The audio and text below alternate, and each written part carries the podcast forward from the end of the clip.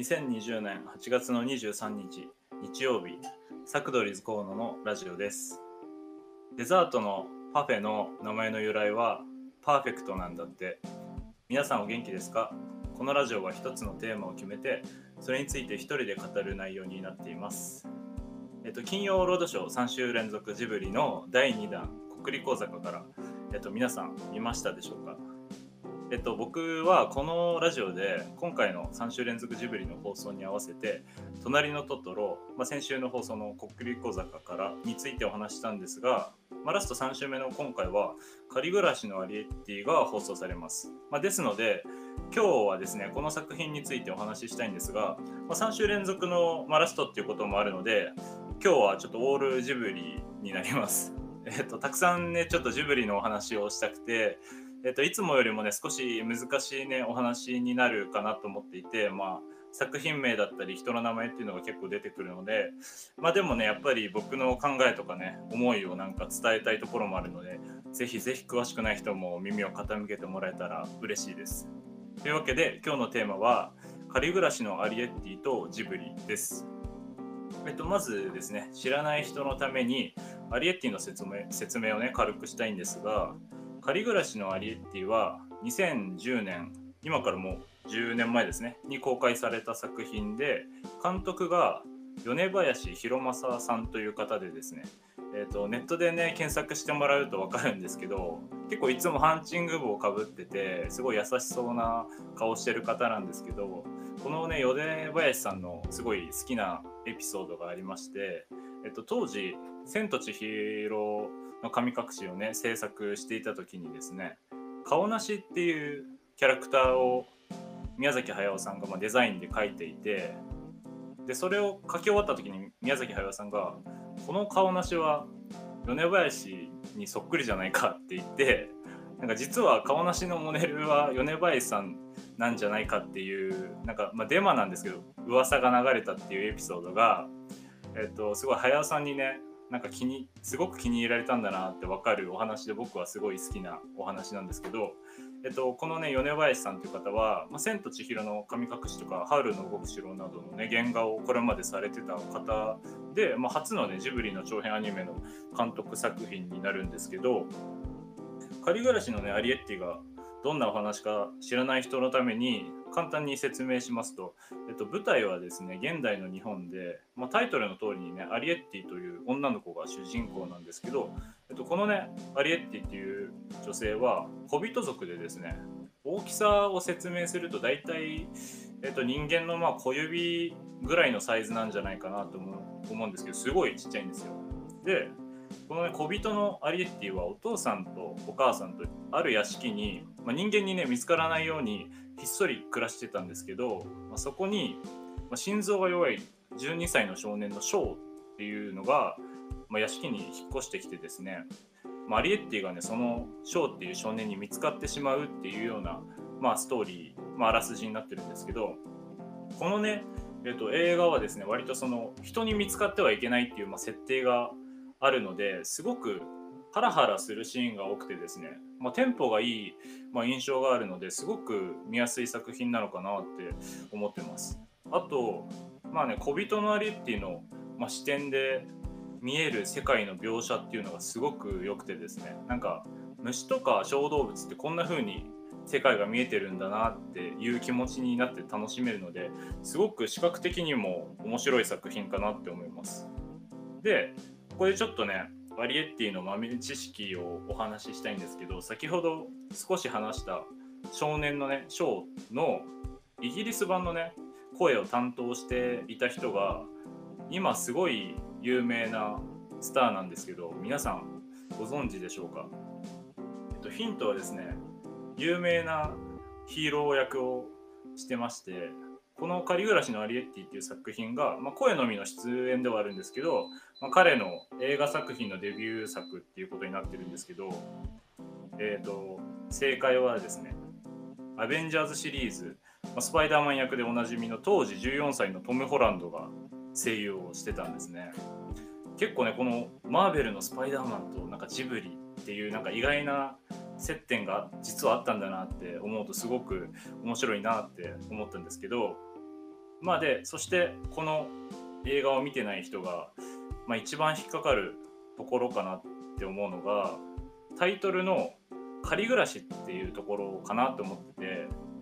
この仮暮らしの「仮」っていうところは物を借りるとかいう意味の借りっていう漢字を使ってるんですけどまあなんか動物を狩るとかの狩りっていうのも実はかかってるんじゃないかなって個人的に思ってて、まあ、アリエッティをね含めた小人たちっていうのは人間が住んでる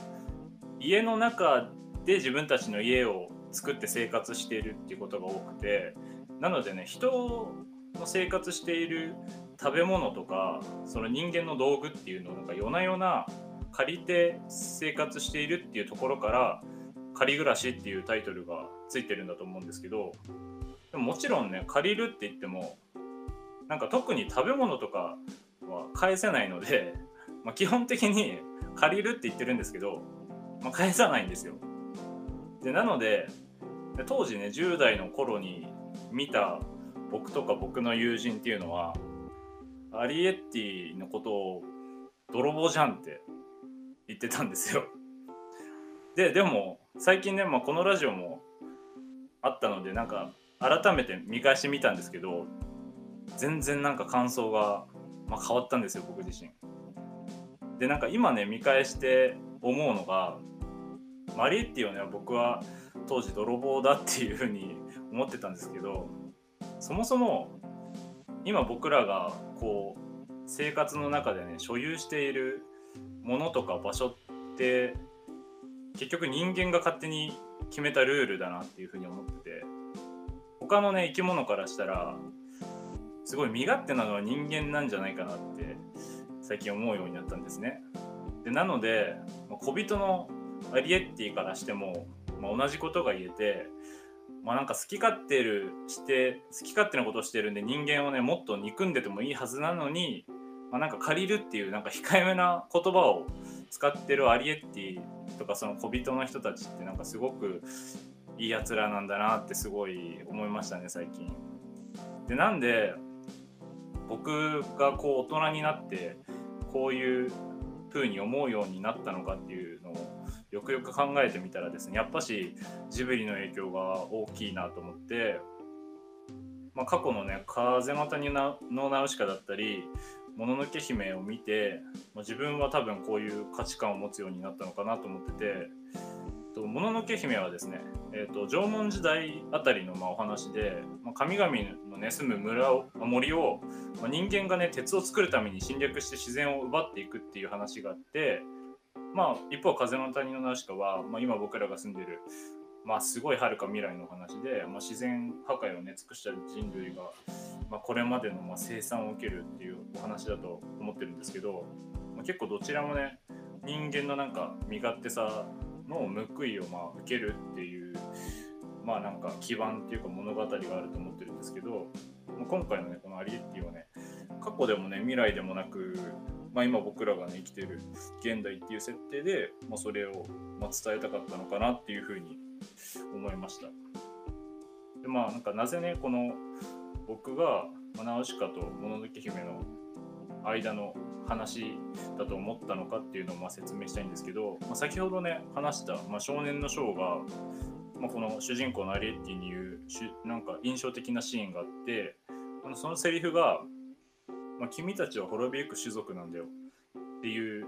まあ、このシーンがすごい深い意味があるなと思ったんですよ。でこの「仮暮らしのアリエッティ」っていう作品は実はあの宮崎駿さんがね企画脚本をしていて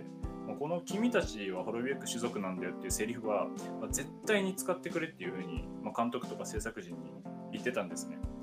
でまあ、じゃあなんで、まあ、駿さんもこのセリフにこだわったのかっていうのがすごい、まあ、気になるじゃないですか。まあ、それで僕なりにねいろいろと、まあ、調べてみたんですけどこの「仮暮らしのアリエッティは」この小人族イコール人間人間界イコール地球地球っていうメタファーになってるらしくてですね、まあ、なのでマリエッティたち小人が人から物を借りるっていう行為が、まあね、こう僕ら人類がね地球から資源を少しずつ奪っていくっていうことのまあ今の世界を表してて、まあ、宮崎さんはねこのままではね地球は徐々に滅亡していくんじゃないかっていういうのをこの「君たちは滅びゆく種族なんだよ」っていうセリフに、まあ、載せてですね僕らに伝えているのかなって思うとすごいこのシーンはなんか感慨深いシーンだなって思いました。でまあなんかこういうね深いメッセージ性がなんかジブリ映画のすごいところだなって僕は思ってもう子供の頃はね結構何も考えずにアニメとして楽しめるもので、まあ、それがね大人になってまた見てみると、まあ、なんか人の愚かさとかそういう汚い部分とか、まあ、なんか全然違う視点で見れるのがやっぱジブリ作品の魅力かなっていうふうに思いました。でまあね今回放送の3作品なんですけど、まあ、共通点として一応全て制作に宮崎さんがま関わってて、まあ、3作品とも、まあ、もちろん面白いんですけど、ま、どうしてもね駿さんが監督をしている「隣のトトロが」まこの3作品だと群を抜いて、まあ、よくできてる作品だなと思ってて、まトトロはね子供から大人まで楽しめる作品になってますし、まあ、でもなんか2週目に放送したね「国立小坂」からはまあ、先週もちょっと紹介した通りちょっとファンタジーの要素が全然ないので、まあ、時代設定も古いってところから子供がま楽しめる作品ではないのかなっていうふうには思いました、まあ、そういう面で言うと、まあ、今週のアリエッティっていうのはすごい子供もまた楽しめる作品にはなってると思うんですけどやっぱりなんかトトロとかね猫バスマックロクロス系みたいななんか子供の心をね掴むキャラクターがちょっとまあ弱いのかなって思ったんでやっぱりねなんかそういう面で言うとこうね見る側の子供を意識している宮崎駿さんはやっぱさすがだなと思うし、まあ、監督として、まあ、作品がまだまだ、まあ、見たいなって思ってるんですけど、まあ、現在ね実は駿さんは引退を撤回していってまた長編アニメを今作ってるっていうことなんで、まあ、完成とね公開を楽しみに、まあ、僕もまた仕事をねこれから頑張りたいなと思ってます。えっとまあちょっと話がそれたんですけど、まあ、ぜひ皆さん今週の金曜日はこのラジオを思い出して、えーと、仮暮らしのアリエッティぜひ楽しんでもらえたら嬉しいなと思います。ということで今日も聞いてくれてありがとうございました。バイバイ。